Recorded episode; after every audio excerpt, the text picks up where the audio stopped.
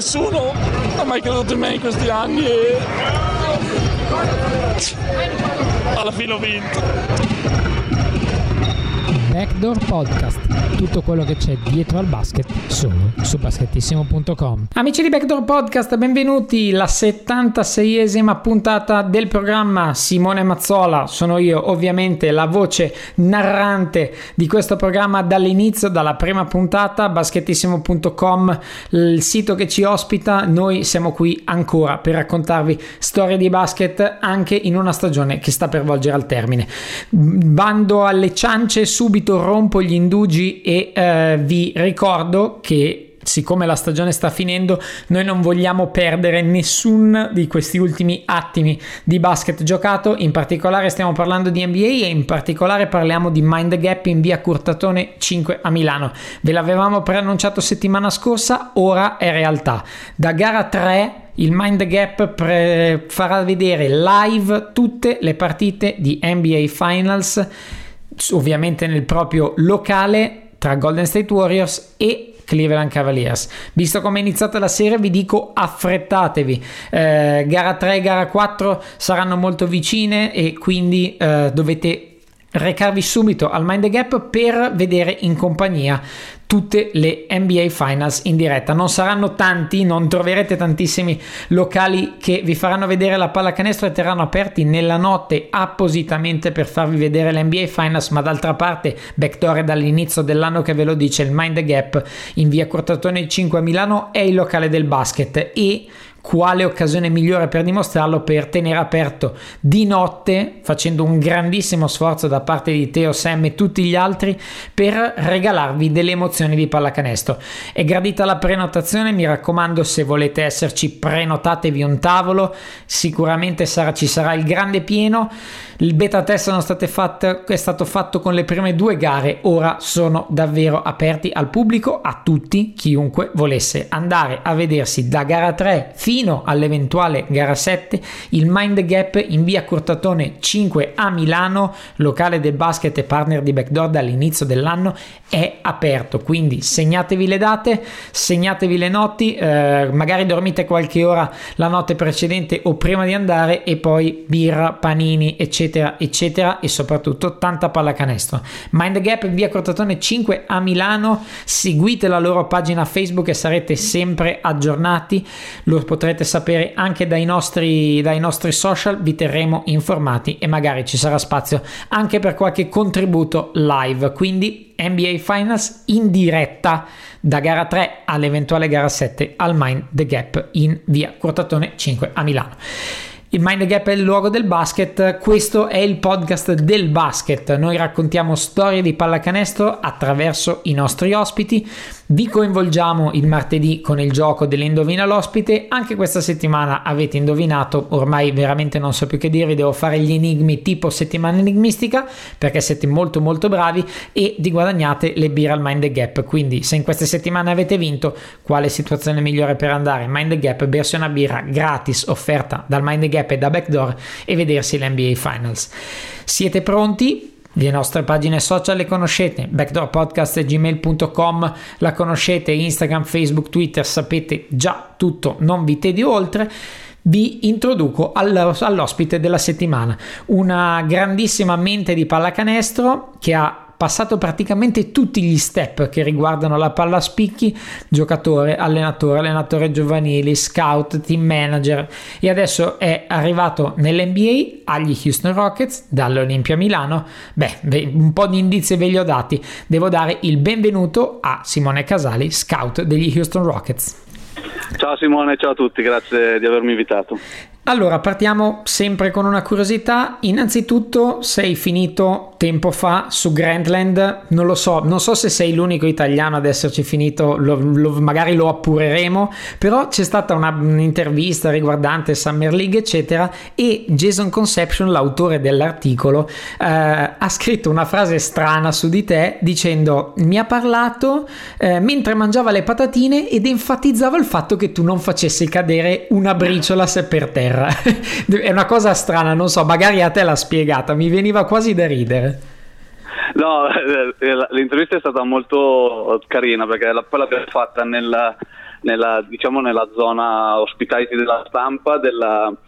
eh, del, del, palazzetto di Las Vegas dove c'era la Summer League. È arrivato questo ragazzino, non so se si aspettava un ragazzo più o meno della sua età, e quindi eh, siamo stati subito, è stata subito molto informale. Eh, avevo preso, avevo dei, non erano neanche patatine, in verità erano dei salatini. Mm-hmm. E, poi ha focalizzato questa cosa, io non me ne sono neanche accorto, cioè mangiavo i miei salatini, che era la pausa pranzo, diciamo, e lui questo, questo cosa qua lo ha colpito molto come la mia camicia bianca, che è l'altro dettaglio che aveva enfatizzato enfatizzato. Eh, però è stato molto bello anche perché io ero un lettore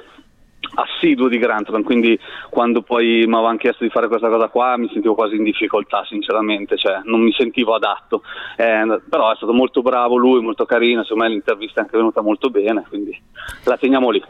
Effettivamente, eh, vabbè, i fruitori di Grantland sono stati tantissimi, ne approfitto subito per chiederti, visto che anche tu ne eri un fruitore, quanto manca un un sito, un approfondimento di quel tipo, anche se The Ringer comunque ci sta provando, sta seguendo un pochino la falsariga, però onestamente quando ha chiuso molti anche giornalisti italiani hanno detto, beh ragazzi, se chiude Grantland, quelli che provavano a tendere a lui sono stati un pochino ammazzati nell'orgoglio dicendo, beh ma se chiude Grantland noi dove andiamo?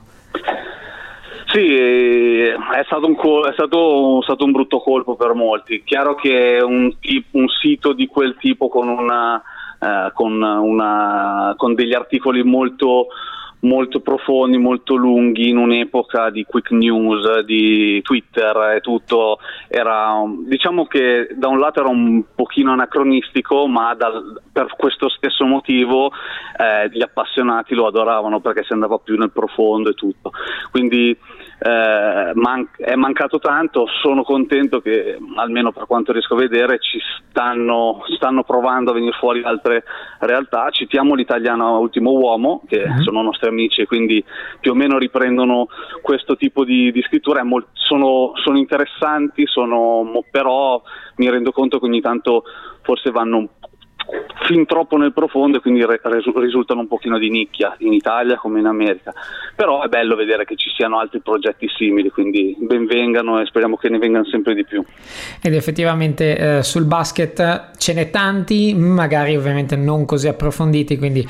l'approfondimento io sono dell'idea che paga tendenzialmente sempre, poi ovviamente bisogna seguire un pochino le mode, le tendenze, anche perché poi se diventa un business ci sono anche altri ragionamenti dietro, però come tu hai detto giustamente per l'ultimo uomo potremmo fare anche altri esempi ed è un bene. Ora partiamo con la tua carriera, la tua vita, diciamo, perché tu eh, adesso sei negli Stati Uniti, ma in sostanza ci sei partito da molto presto, perché tu l'high school non l'hai fatta in Italia, diciamo high school per orientarci già. Sì, un anno solo, diciamo. Ho mm. avuto la fortuna di avere dei, eh, dei genitori che mi hanno fatto viaggiare e incuriosire molto presto, quindi sin da piccolo avevo questo eh, questa, questa, cosa, questo sogno degli Stati Uniti. Quando poi sono arrivato in terza superiore ho avuto l'opportunità effettiva di andarci. Eh, la cosa carina è che io volevo andare negli Stati Uniti a tutti i costi, mia madre invece voleva mandarmi in Canada perché eh, con- lo conosceva meglio, eccetera. Io no, no, io voglio andare negli Stati Uniti perché in Canada fa troppo freddo e mi mandarono in Alaska. bene, bene, bene. eh, però devo dire che nella nella sfortuna del, del, primo momento, poi ho avuto la fortuna di andare in un posto stupendo che è Juno, eh, nell'high school che fu di Carlos Buser che si era eh, diplomato l'anno prima, l'anno in cui sono andato io poi vinse il titolo a Duke, tornò, ci eh, venne a trovare la, l'allenatore tutta la squadra, quindi diciamo che è stato il mio primo vero eh, contatto con la pallacanestro professionista, professionistica anche perché io non vengo da una famiglia di, di, baschettari e quindi ci sono arrivato proprio in maniera completamente ludica, cioè mi piaceva giocare a pallacanestro ma mm, era, tut, era come piace a un ragazzino di 15-16 anni eh, proprio perché si diverte a giocare ma niente di più, non era, tra, non era tradizione diciamo. E eh, proprio per questa tua scelta abbiamo avuto tanti ospiti che eh, per eh, vie traverse o comunque per scelta sono andati a fare scuole più o meno eh, alte di età negli Stati Uniti co- cosa credi che influisca di più in una, in una, realizzazione di questo tipo? Il volere dei genitori ovviamente in primis, ma pensi che magari a 14, 15, 16 anni ci possa essere anche una forte spinta interiore da parte del ragazzo proprio per fare un'esperienza all'estero? Uh, sì, penso che fondamentalmente siano, ci siano tante, tante cause che, che, si uniscono. Certamente avere una famiglia eh, ben disposta è la prima cosa che aiuta, poi eh, dipende da tanti fattori. Eh, il fatto ad esempio se a un ragazzo piace lo sport americano può essere una, una causa forte, se uno è appassionato eh, della cultura americana o di qualunque altro stato. L'idea generale secondo me è quella di eh, andare per la prima volta lontano da casa, per la prima volta completamente da solo, imparare una nuova lingua, imparare una nuova cultura, imparare, eh, cioè essere buttato nel, nel mare e provare a nuotare, che, era la cosa, che è la cosa che anche un po' più paura. Eh, però sinceramente sinceramente conosco veramente poche persone che hanno fatto un'esperienza del genere e poi se ne sono pentite. Cioè, alla fine un lato positivo si trova sempre eh, ed è un'esperienza che chiaramente tutti poi si portano sempre, sempre dietro. E eh, ti chiedo, giocavi già qui e quando hai giocato là, se era già successo, hai avvertito la differenza, eh, hai sentito di magari essere migliorato, penso sicuramente come persona, non c'è dubbio, ma magari anche come giocatore o come comprensione del gioco, come competitività, qualche aspetto. Uh, definirmi giocatore è un po' eccessivo, quindi evito. Visto anche gli altri ospiti, io giochicchiavo con gli amici, mi divertivo. Quando sono andato là in verità non ho giocato perché uh, io provai, feci prima il, uh, la,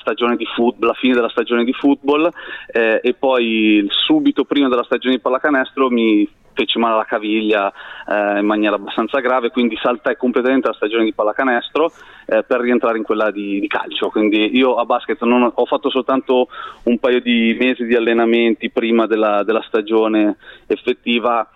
per il mio livello scarso, nonostante fossi in una high school, diciamo che dopo Carlos Buser non è che abbia prodotto grandissimi campioni, diciamo che la differenza era, era chiara, però non, eh, il, mio, il, mio, il, mio, esempio non, è, non, non, va, vale, ero troppo scarso io per, per potermi paragonare a loro. E a tal proposito, visto anche i ruoli che hai avuto successivamente, tu hai detto giochi chiavo, quindi il tuo livello era quello che era. Eh, qualche settimana fa abbiamo avuto Peppe Sindoni che seleziona i giocatori, lo fa anche molto bene, eh, pur non avendo mai giocato a pallacanestro perché sa riconoscere il talento. Ti chiedo, è così vincolante per selezionare dei giocatori? Stiamo parlando di pallacanestro, ma potremmo, probabilmente potremmo estenderlo a qualsiasi altro sport. È così essenziale giocare e comprendere le sfaccettature del campo per poi selezionare oppure si può fare anche senza? Sono,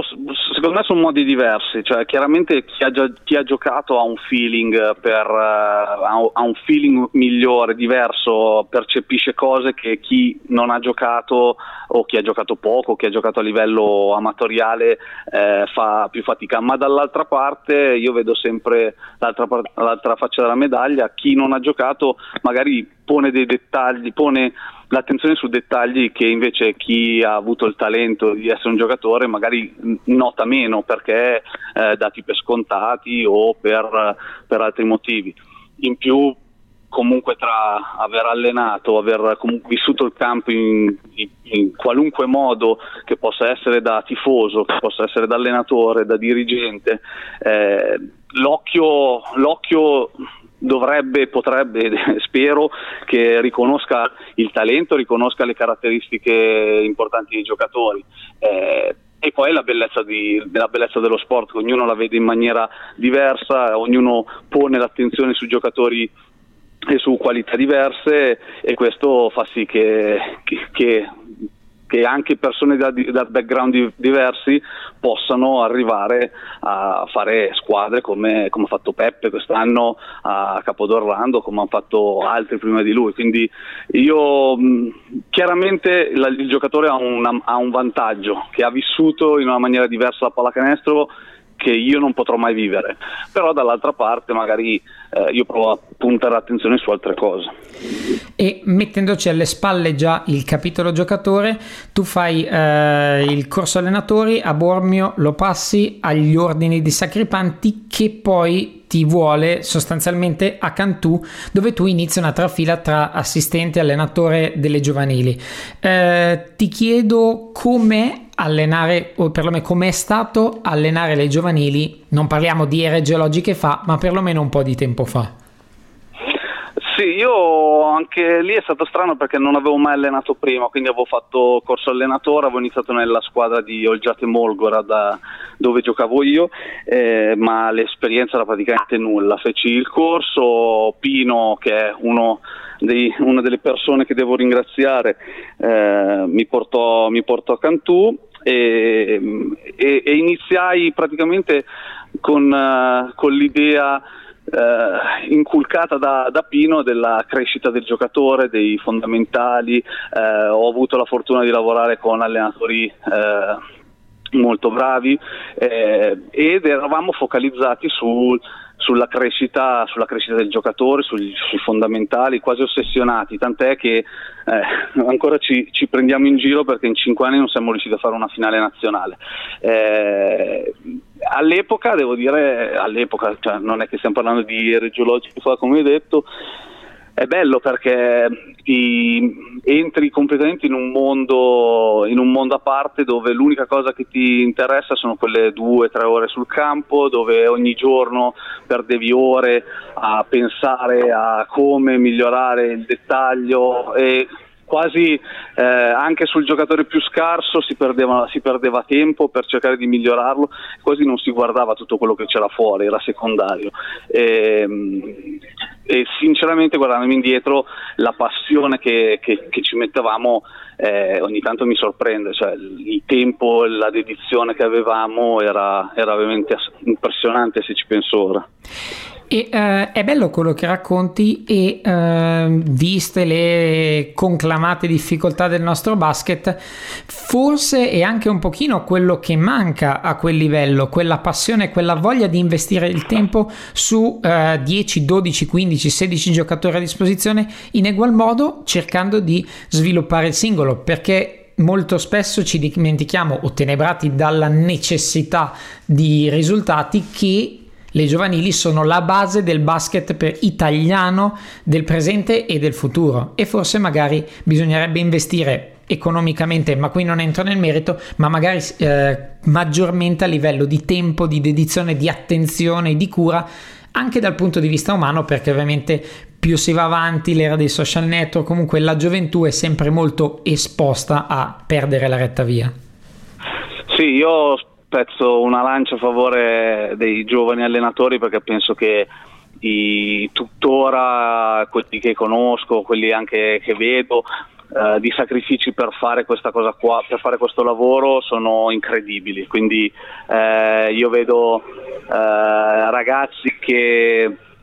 si incastrano tra l'università e il lavoro, provano a fare questo mestiere. Eh, I sacrifici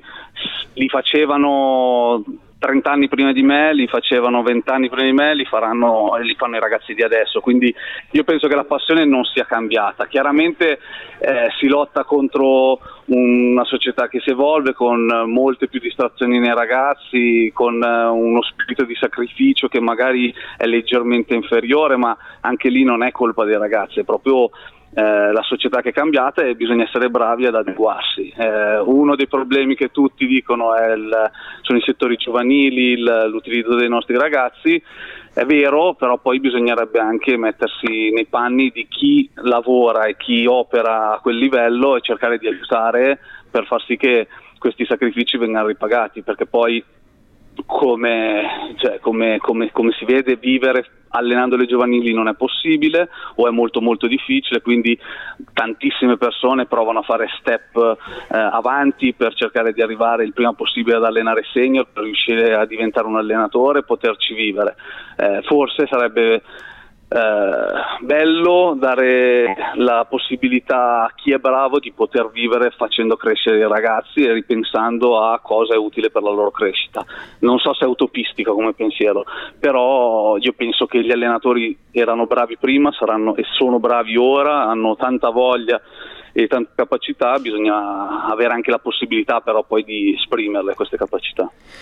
E la tua, diciamo, escalation a livello giovanile continua, la tua esperienza eh, progredisce, il passaggio a Milano, ci sono tanti, ci sono almeno qualche anno con diverse categorie, anche doppie, eh, arrivi fino all'ultimo anno in cui vinci Under 17 come assistente allenatore e poi lì ancora ulteriormente cambia la tua vita professionale. Il passaggio da allenatore a team manager, direttore scout, poi analizzeremo magari due, le due mansioni. Come è stato? È stata una tua richiesta, un tuo bisogno magari di cambiare, di metterti alla prova con qualcosa di nuovo, un passaggio, una proposta? Come è avvenuto questo cambiamento? Eh, abbastanza inaspettato, nel senso che io avevo, avevo iniziato, la, avevo lasciato Cantù, sono andato a Milano per una questione eh, logistica perché all'epoca lavoravo ancora, poi ho lasciato il lavoro per fare soltanto lo scout e l'allenatore, eh, dopodiché feci quest'ultimo anno in cui con uh, l'Under 17 eh, facciamo un campionato stupendo, diciamo lo scudetto, che era il secondo dell'annata 96 um, e poco tempo dopo fu, si, si, aprì la posizione di team manager che non c'entrava niente con l'allenare o col giocare, era proprio una, eh, una cosa completamente diversa e eh, me la proposero e io non ho saputo dire di no, era, era la prima possibilità di entrare a contatto con, con, la, con la, Serie A, di far parte della, dello staff operativo. Eh, sinceramente mi è, mancato, mi è mancato allenare i ragazzi e stare in campo con i ragazzi, ma era un mondo talmente diverso, talmente concettualmente diverso che poi ero talmente immerso in quello che, che la mancanza si è fatta sentire di meno, diciamo. E uh, siccome ci sono tante ormai anche questi termini inglesi uh, aiutano un pochino anche onestamente a confondere le acque, uh, tu quando ti sei trovato a ricoprire il ruolo di team manager, con cosa ti sei dovuto confrontare? Quali erano le tue mansioni principali e magari quelle che non si penserebbero potrebbero essere quelle di un team manager, anche magari quelle nascoste? Sì, la parte principale era il tramite tra la società, l'allenatore e i giocatori, quindi eh, organizzare eh, le trasferte, gli orari di allenamento, essere eh, sicuro che tutti arrivassero in orario, che nessun giocatore avesse qualche problema a casa, quindi fondamentalmente eh, organizzativo e logistico cercando di aiutare tutte le, le parti in gioco. Eh, quindi una cosa un po' meno tecnica diciamo un pochino più organizzativa logistica però ho iniziato a, far vedere, a farmi vedere tutto quello che c'è dietro il campo. Quindi ehm, l'importanza dei dettagli l'importanza del, degli orari dell'avere comunque quasi 30 persone che girano intorno alla squadra e riuscire a coordinare tutte, ovviamente grazie a Uh, a tutte le altre persone che facevano parte del nostro staff. Quindi un'altra, completamente un'altra visione del, del mondo e della, della pallacanestro e, ed è stato molto, molto, molto stancante ma molto molto interessante. E poi c'è il lato di scouting perché eri scout director e eh, anche qui un pochino in sintesi cosa significava e poi magari andiamo un pochino nel dettaglio di come si cercano i giocatori e come si trovano. Uh, sì, lo scouting parte un pochino indietro, cioè ancora dagli anni a Cantù, eh, la prima persona che mi ha iniziato è stato Bruno Arrigoni che iniziò a farmi, uh, a farmi preparare delle schede per lui, per, per, i suoi viaggi e iniziai a interessarmi di questa cosa qui. Ehm, a guardare i giocatori, il primo lo facevo per solo la mia categoria, eh, pian piano andai avanti, poi ho avuto la fortuna di andare a Milano dove il general manager era Gianluca Pascucci che era nato in quel mondo e quindi mi ha, mi ha fatto fare un altro step e mi ha insegnato altre, altri dettagli su, sul lavoro. Eh, quando iniziai a fare team manager avevo ero già due anni che facevo già lo scout, quindi conti- ho continuato alla mansione nel nei, diciamo nei, nei, ritagli di tempo perché comunque il team manager molto, eh, occupava molto tempo della mia giornata quindi nei giorni liberi o nelle ore libere che avevo nella giornata cercavo di ritagliarmi lo spazio per continuare il, il, lavoro, il lavoro, di scout che comunque è, la, è una delle, delle cose che forse che mi piace di più in questo lavoro. E in una, in una società italiana, eh, italiana, ma diciamo europea, diciamo in generale, soprattutto magari non come l'Olimpia Milano, ma pote- potrebbe anche essere per l'Olimpia Milano e lo è stato e lo sarà, un bacino d'utenza molto importante è la Summer League. Eh, sempre nel famoso articolo di Grantland tu dici, la, quando vai alla Summer League capisci subito chi è americano e chi è europeo da come si veste. Non penso sia difficile distinguere chi si veste meglio e chi si veste peggio. Sì, la Summer League è il punto d'incontro di tutto il mondo cestistico, eh, lo è sempre stato ed è, un, ed è utile per, uh, sopra, quasi sempre, quasi, quasi, di più per i contatti, per vedere le persone dal vivo, conoscere agenti, allenatori, eccetera. Eh, chiaramente eh, come, come, come, ho sentito dire da, da, gente più esperta e più brava di me, la Summer League è un, punto, è un, punto, di arrivo di un lavoro che deve essere fatto durante l'anno, quindi arrivare senza aver mai visto un giocatore eh, non ti dà l'idea di che cos'è, la, di, di cos'è quel giocatore, perché ha un contesto particolare, una realtà un po', un po distorta. Quindi la Summer League è la Summer League, come tutti, come tutti, i tornei di questo tipo, è una, diciamo che è la conclusione di un percorso, dopo aver analizzato i giocatori, aver seguito i giocatori, eh, aver cercato di studiare un minimo i giocatori, è un bel momento per vederli tutti uno contro, cioè uno contro l'altro, vederli dal vivo, quindi avere un, un, la possibilità di vederne tanti nello stesso momento e eh, mettere insieme le idee per poi le, fare le decisioni finali. Una cosa bella del, della realtà della Summer League vissuta da addetto ai lavori è un, sostanzialmente un rapporto paritetico, eh, c'è tutto il mondo, ma tutto il mondo parte dallo stesso livello, cioè non c'è virgolettato la discriminazione, l'americano parla con l'italiano, parla con eh, il turco, eccetera, eccetera, scambiandosi sostanzialmente informazioni ed è un bacino di raccolta molto molto importante, ma che si basa sostanzialmente sull'universalità della pallacanestro, quindi ogni idea è ben accetta un po' come nello stampo dell'NBA. Sì, è la cosa forse più interessante anche della loro concezione, cioè che il, il consiglio, l'informazione può arrivare da, da, chiunque, quindi non devi essere il... Eh, GM di una squadra NBA, ma eh, loro stessi sono i primi che chiedono informazioni, possono chiederlo allo scout di, della squadra eh, di Lega 2 o il, o il, team manager della squadra tedesca che è andato alla Summer League. Cioè, si cerca eh, di raccogliere informazioni, ehm, di conoscere persone, di creare contatti che poi possono essere utili eh, in futuro per eh, altri giocatori o altri favori che possono essere. È proprio un, è una, un'immensa rete, eh, è un'immensa rete dove puoi trovare di tutto e ti ci puoi anche perdere perché poi la quantità di informazioni, la quantità di persone, il, il numero di, di addetti ai lavori che ci sono è veramente impressionante. Quindi bisogna bisogna anche stare attenti a non perdersi all'interno di tutto questo, di questo marasma di informazioni. Facciamo l'ultimo flashback tornando un attimino alla tua esperienza all'Olimpia Milano, mi piacerebbe che tu ci raccontassi un pochino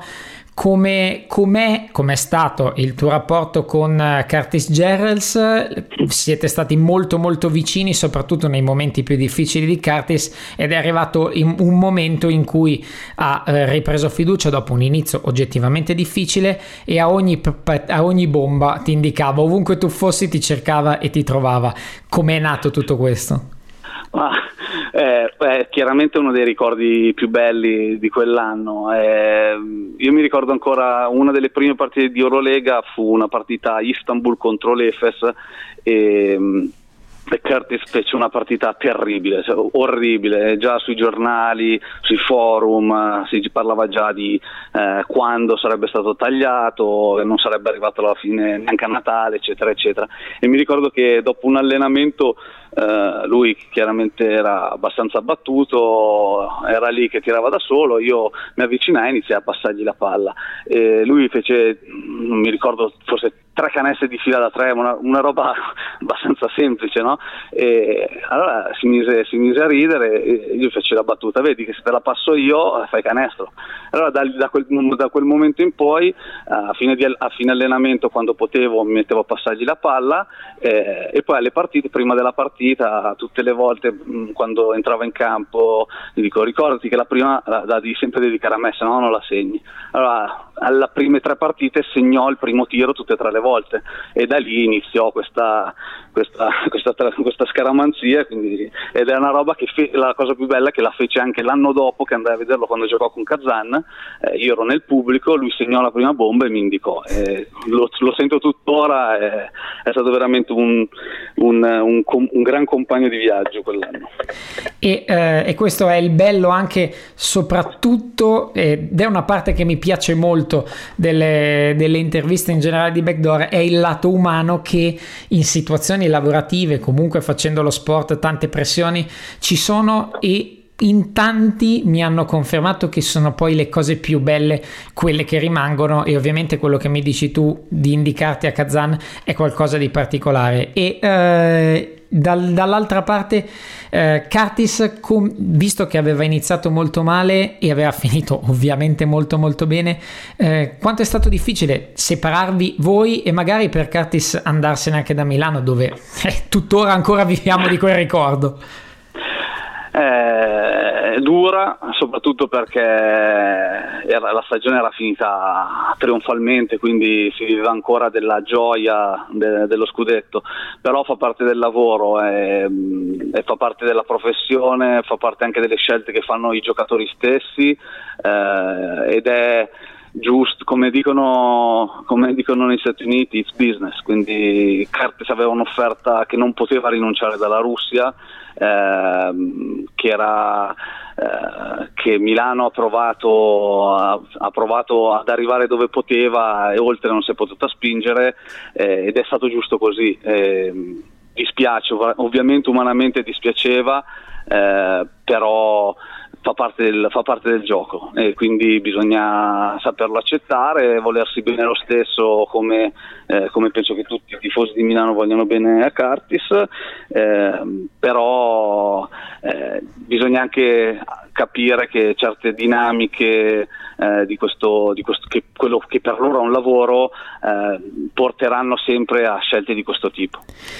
E poi arriva il tuo passaggio in NBA. Prima di affrontarlo vorrei chiederti, visto che si parla tantissimo di Analytics, Advanced Stats, tu sei stato uno dei primi italiani, forse c'è chi dice unico, c'è chi dice uno dei primi, insomma, senza stare troppo per il sottile a guardare eh, quanto è importante per te l'advanced stats, l'analytics per poter selezionare o perlomeno poter avere un quadro più completo di un giocatore. Si parla tanto di questo, secondo me un pochino si sottovaluta anche quello che ci si fa in campo, l'effort, il cuore, eccetera, eccetera. Bisognerebbe mettere un pochino sulla bilancia tutto per valutare un giocatore, cosa che chi fa il tuo lavoro lo sa. Ti chiedo come è agevolarsi della tecnologia in contrapposizione a vedere comunque quello che uno fa sul campo magari di intangibles quanto pesano queste due cose?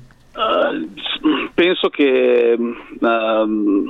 tutte le cose, tutte le componenti servano a migliorare e a perfezionare le, le, le scelte le decisioni. Quindi, come non penso, io non penso che l'analytics sia, debba essere l'unico metodo di selezione, dall'altra parte penso che sia uno strumento molto utile per facilitare e migliorare, che, poss- che, può anche essere semplicemente eh, eh, rimpicciolire il campione, rimpicciolire la quantità di giocatori eh, interessanti o che uno vuole vedere. Eh, io non l'ho mai usato in maniera particolarmente spinta, diciamo,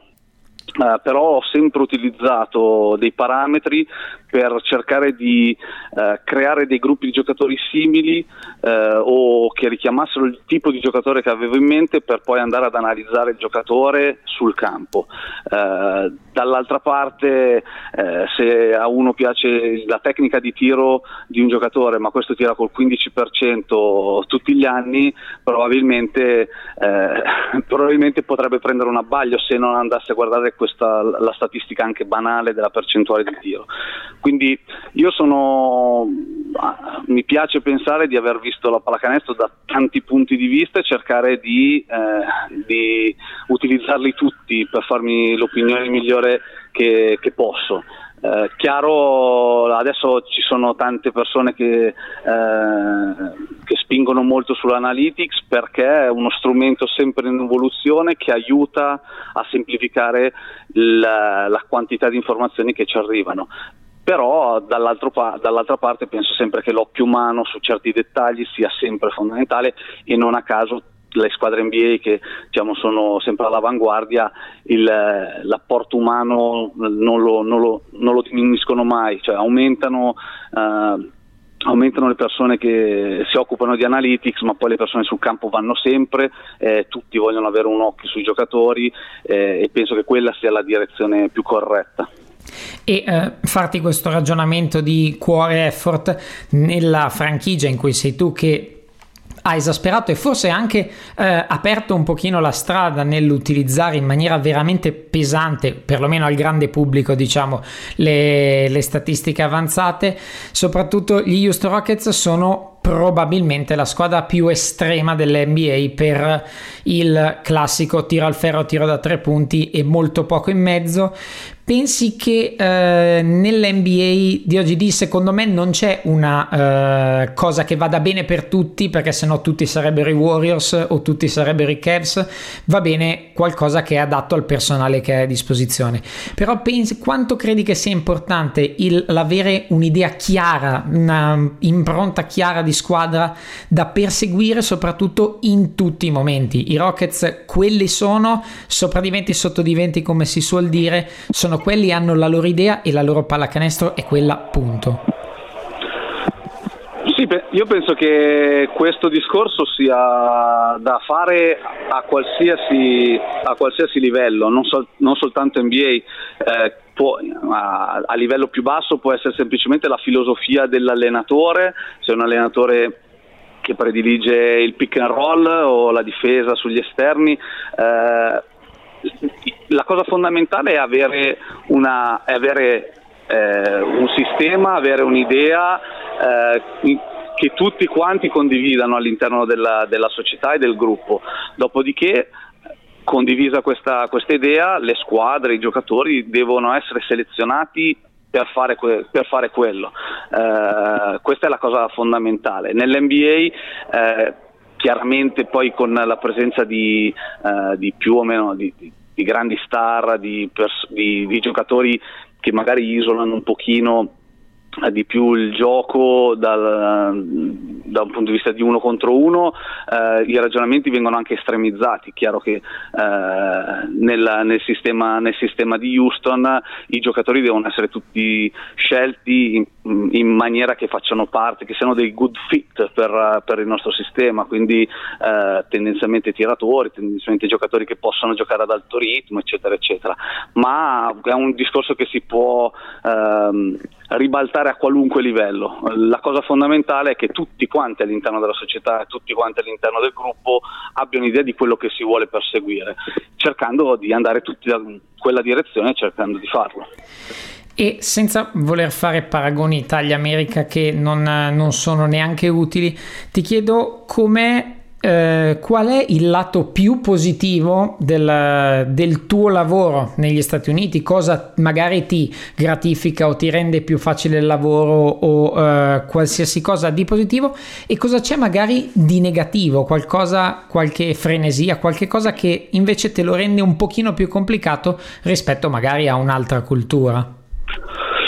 Uh, penso che mm, la cosa più positiva probabilmente sia la possibilità di focalizzarsi esclusivamente sul gioco, cioè il, soprattutto per il mio ruolo, quindi è, l'idea è quella di focalizzarsi sulle partite, sul giocatore, su quello che fa, su quello che non fa, lasciando perdere molti degli aspetti eh, che distraggono intorno, eh, che può essere eh, gli agenti, i tifosi, la, l'opinione pubblica, eh, ci si focalizza soltanto sul giocatore e sul, sul gioco, questa è sicuramente la parte migliore. Dall'altra parte eh, rispetto all'Europa, sia dalla mia posizione ma qualunque altra posizione, forse la, l'adrenalina della partita, della vittoria, della, della partita combattuta con uh, i, i, tifosi uh, che, che, che, esplodono su ogni canestro, forse quell'emozione, quell'adrenalina è la cosa uh, che, che può mancare di più. E ora ti chiedo, io sono sempre molto affascinato in generale dai cervelli in fuga, in particolare ovviamente nella pallacanestro che poi in fuga è sempre eh, un pochino ampio come, o magari forte come eh, descrizione, comunque mi piacciono le esperienze all'estero e eh, mi piace e vorrei che tu mi parlassi del tuo rapporto con Gianluca Pascucci che hai avuto a Milano ed è stato ovviamente un pochino anche il pioniere per il suo ruolo ed ha anche un po' aperto la strada nell'NBA a chi anche è venuto dopo. Cosa eh, ha imparato di più da lui, sia dal punto di vista tecnico, dove magari ha imparato all'inizio a Milano, e oltretutto dal punto di vista umano e relazionale nel ruolo che ricopre. Sì, eh, beh, Gianluca è una persona che ringrazierò sempre perché mi ha fatto iniziare, mi ha fatto fare i primi passi in, in, in questo mondo eh, a, livello, a, livello super, a, livello, professionistico. Diciamo. Da lui ho imparato, eh, ma la, prima di tutto, la, la, cultura del lavoro, cioè eh, dal primo giorno e chiunque, chiunque può confermarlo eh, si nota subito l'attenzione al dettaglio, al fatto di essere sempre aggiornato, sempre eh, cercare di essere un passo avanti, che poi non vuol dire sempre esserci, però provarci. Ehm, l'attenzione al dettaglio, l'attenzione a tutto tutto quello che si fa, che si dice, come ci si comporta, perché tutto fa parte del, fa tutto parte del gioco. Eh, quindi io provo, provo, a seguire le orme, spero, cioè, faccio del mio meglio, ma lui è inarrivabile eh, e quindi provo a seguire questi insegnamenti che poi sono abbastanza semplici, cioè quello di, eh, non, di di fare sempre le cose giuste, le cose semplici, senza mai cercare di strafare, senza mai uh, fare i passi troppo lunghi, ma fare tutte le cose fatte nella, nella maniera corretta e tanto lavoro, che è la cosa, è la cosa principale. Eh, chiaramente eh, il nostro rapporto, soprattutto negli anni, nel, nel, primo anno di Houston, è stato molto, molto diretto perché poi eh, grazie a lui ho avuto questa possibilità e lui era il il mio diretto responsabile e anche lì mi ha accompagnato passo per passo su una cultura completamente diversa, quindi a prescindere dalle capacità eh, nel lavoro anche come rapportarsi con, uh, con, le persone, come fare le cose eh, e quindi eh, non smette mai di insegnarmi, quindi è un percorso che spero vada avanti. E ci, anche adesso che ha cambiato ci sentiamo spesso, eh, ci, ci, scambiamo, ci scambiamo opinioni soprattutto per quello che riguarda cosa succede in Italia Italia, eh, però sicuramente, sicuramente è, è, è tuttora un maestro. E eh, per chiudere ti chiedo, eh, visto che eh, hai sotto gli occhi ogni giorno eh, quello che, che, lo sia o non lo sia, poi conta poco, diciamo l'MVP della stagione, eh, James Harden, ti chiedo, visto da molto vicino ma comunque leggermente da fuori, com'è essere James Harden, ma soprattutto quanto è difficile essere James Harden 24 ore su 24, cioè quindi avrà i suoi momenti di noia, i suoi momenti di fastidio come una qualsiasi persona, eppure deve essere sempre la stella che è in campo, probabilmente anche fuori. Com'è magari James Harden fuori dal campo, se ci puoi dire qualcosa, e magari ti rendi conto anche quanto è difficile essere James Harden fuori dal campo. No, è, è, talmente grande che in verità io non ho mai avuto un rapporto diretto con lui, né, né in campo né fuori dal campo, quindi anch'io lo vedo un pochino più uh, in disparte. E essere James Harden, essere un qualunque delle superstar NBA eh, è complicatissimo perché la quantità di riflettori che si hanno addosso tutto il tempo eh, non ti permette passi falsi, non ti permette mai di rilassarti, eh, sei sempre sotto l'occhio eh, vigile eh, dei milioni di fans e milioni di, di persone che, eh, a cui interessa quello che fai. Ehm, quindi io penso che soprattutto mentalmente, ehm, mentalmente essere un giocatore di quel livello è, è complicatissimo. Eh, avere un ego importante è fondamentale, anche se ogni tanto sfocia un po' nel, nell'essere un po' supponenti ogni tanto, non, non, parlo di lui ma parlo in generale, eh, però è una cosa che è fondamentale per poter sopravvivere in un mondo dove la competizione, dove, dove la creazione di... Eh, la creazione di idoli e la creazione di ehm, diciamo, di rivalità è all'ordine del giorno, cioè proprio è il, è il succo della, della, della, del, del, business, è quello di creare le rivalità che permettono di creare personaggi che permettono poi di vendere il prodotto, di renderlo eh, divertente, appassionante. Quindi ehm, è complicato, io penso che, che ogni tanto uh, si sotto, è chiaro che guadagnano milioni e, ed, è un, ed, è un, ed, è un, bellissimo lavoro, però credo che ogni tanto la difficoltà dell'essere il personaggio sia sottovalutata eh, e alla fine sono comunque dei ragazzi di 20, 25, 30 anni uh, che sono tutto il tempo sotto i riflettori. E invece quali sono i tuoi obiettivi? Diciamo, cosa, eh, dove ti piacerebbe ancora aumentare le tue competenze, crescere ancora e magari quale può essere un tuo obiettivo barra sogno nel cassetto per il futuro professionale? Questa è una bella domanda. Eh, penso, non lo so, eh, ho vissuto tutte, tutti gli anni della mia breve carriera senza pormi uh, dei precisi obiettivi. La cosa fondamentale secondo me è continuare a imparare, non pensare di essere arrivato, fare nuove esperienze, eh, come, ho fatto, eh, come ho fatto questa, come ho fatto quelle precedenti eh, facendo diversi ruoli per, per eh, migliorare e crescere la, la, mia conoscenza di, di tutte le sfaccettature. Eh, quindi mh, mm, fondamentalmente aspetto vedrò, cosa, vedrò cosa, cosa, mi proporrà il futuro e vedrò qual è la situazione che mi permetterà di crescere e di imparare ancora. Chiaramente eh, l'NBA è il sogno che hanno tutti da bambini quando giocano nel, nel canestrino, quindi eh, posso dire general manager NBA, tanto non succederà mai, quindi allora mettiamolo lì come, come sogno nel cassetto. Però l'idea è quella di continuare un percorso di, di crescita eh, perché siamo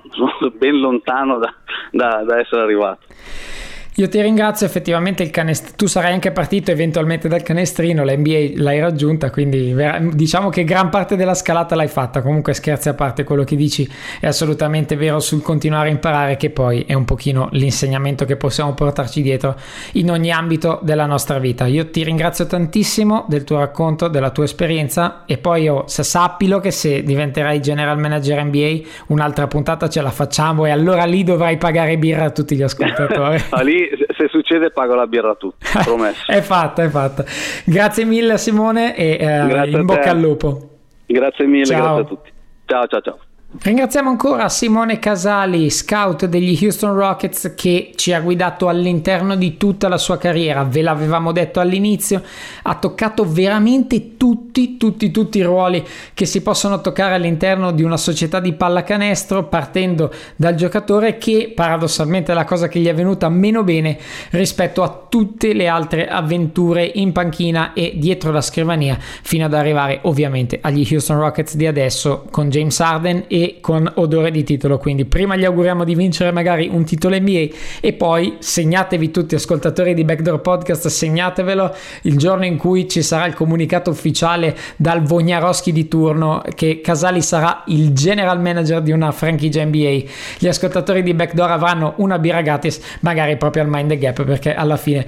Milano è sempre un po' la casa di uh, Simone Casali. Quindi grazie ancora per la sua presenza e io devo ringraziare ricordare ovviamente ancora Racker Park Basketball Store in via Washington 82 a Milano perché se il Mind the Gap è il locale del basket, Racker Park Basketball Store è il negozio del basket dove potrete veramente trovare qualsiasi cosa per la pallacanestro e per vestirvi per i vostri campetti estivi. Il merchandising dell'Olimpia Milano, nonostante sia stata eliminata dai playoff inopinatamente, è a disposizione, quindi per tutti i milanesi appassionati di biancorossi le maglie sono sempre lì a disposizione, merchandising dell'El Brindisi, nella fattispecie adesso ci sono le NBA Finals, quindi maglie di Curry James, soprattutto le varie scarpe, le nuove edizioni delle Curry e assieme a tante altre nuove uscite sempre fresche da Racker Park Basketball Store, le potete trovare e la crew vi guiderà. Se dovete scegliere le vostre scarpe migliori, quelle più adatte a voi,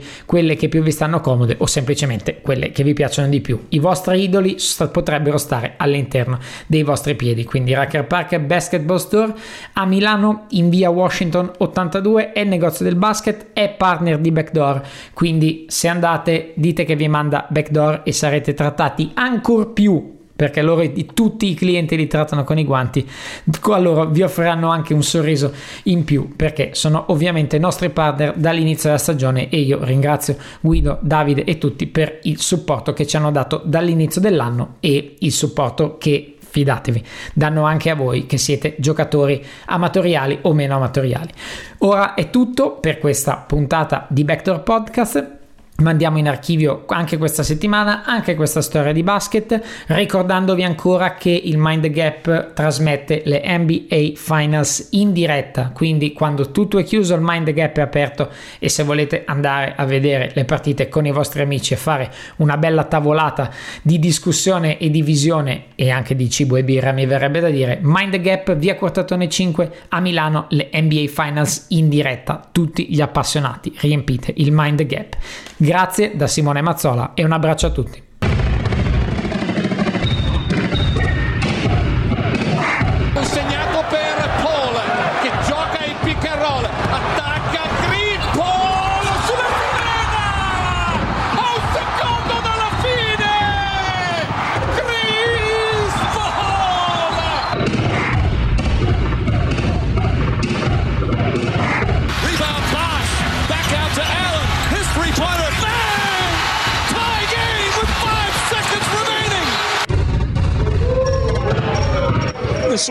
Nessuno ha mai creduto in me in questi anni e